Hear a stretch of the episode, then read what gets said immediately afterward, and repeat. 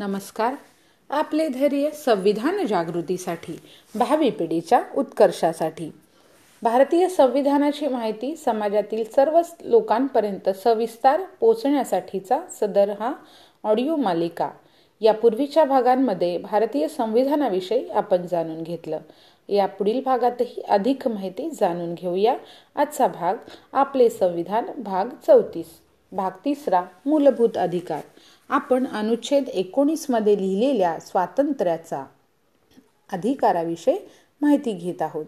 आज आपण खंड एकचा उपखंड ख व ग बघूयात. खंड एक ख.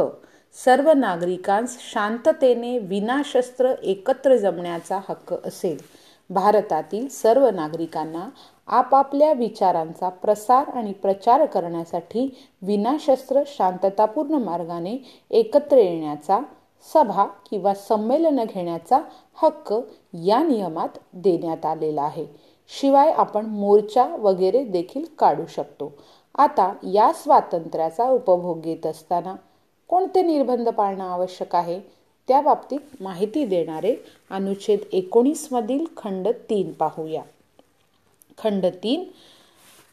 या खंडामध्ये खंडाचा उपखंड ख यामध्ये कोणत्याही गोष्टीमुळे उत्त उपखंडाचे प्रदान केलेल्या हक्काच्या वापरावर ज्या कायद्याद्वारे भारताची सार्वभौमता व एकात्मता किंवा सार्वजनिक सुव्यवस्था यांच्या हितासाठी अशा कोणत्याही विद्यमान कायद्याच्या प्रवर्तनावर परिणाम होणार नाही अथवा असा कोणताही कायदा करण्यास राज्याला प्रतिबंध होणार नाही.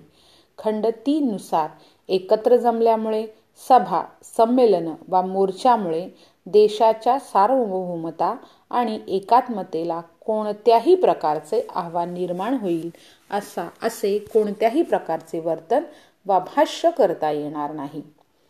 पहिली घटना दुरुस्ती सन एकोणीसशे एक्कावन्न तसेच सार्वजनिक सुव्यवस्थेला धक्का लागून शांतता भंग करता येणार नाही व कोणतेही सुरळीत असलेले सार्वजनिक कार्य थांबवता येणार नाही. खंड एक उपखंड ग.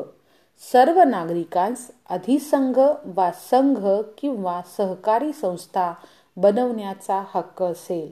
या उपखंड गद्वारे भारतीय नागरिकांना विधायक उद्देशाने विविध संघटना सोसायटी सत्त्याण्णवावी घटना दुरुस्ती दोन हजार अकरा राजकीय पक्ष वा कंपनी स्थापन करण्याचा अधिकार देण्यात आलेला आहे. याबाबतचे निर्बंधसुद्धा आहेतच अर्थात ते असणारच. काय आहेत हे निर्बंध? खंड चारमध्ये आपण पाहूया. खंड चार उत्तरखंडाचा उपखंड ग यानुसार ग मधील कोणत्याही गोष्टींमुळे उत्तर उपखंडाने प्रदान केलेल्या हक्काच्या वापरावर ज्या कायद्याद्वारे भारताची सार्वभौमता व एकात्मता सार्वजनिक सुव्यवस्था व नीतिमत्ता यांच्या हितासाठी अशा कोणत्याही विद्यमान कायद्याच्या प्रवर्तनावर परिणाम होणार नाही अथवा असा कोणताही कायदा करण्यास राज्याला प्रतिबंध होणार नाही.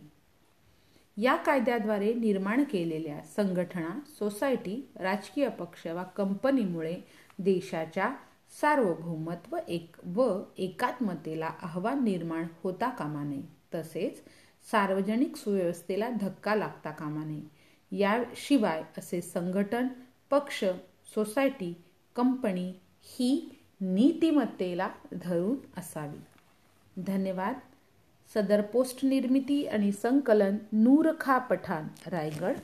संविधान प्रचार आणि प्रसारासाठी विशेष सहकार्य विलास पवार मुंबई. वाचक स्वर चित्ररेखा जाधव रायगड.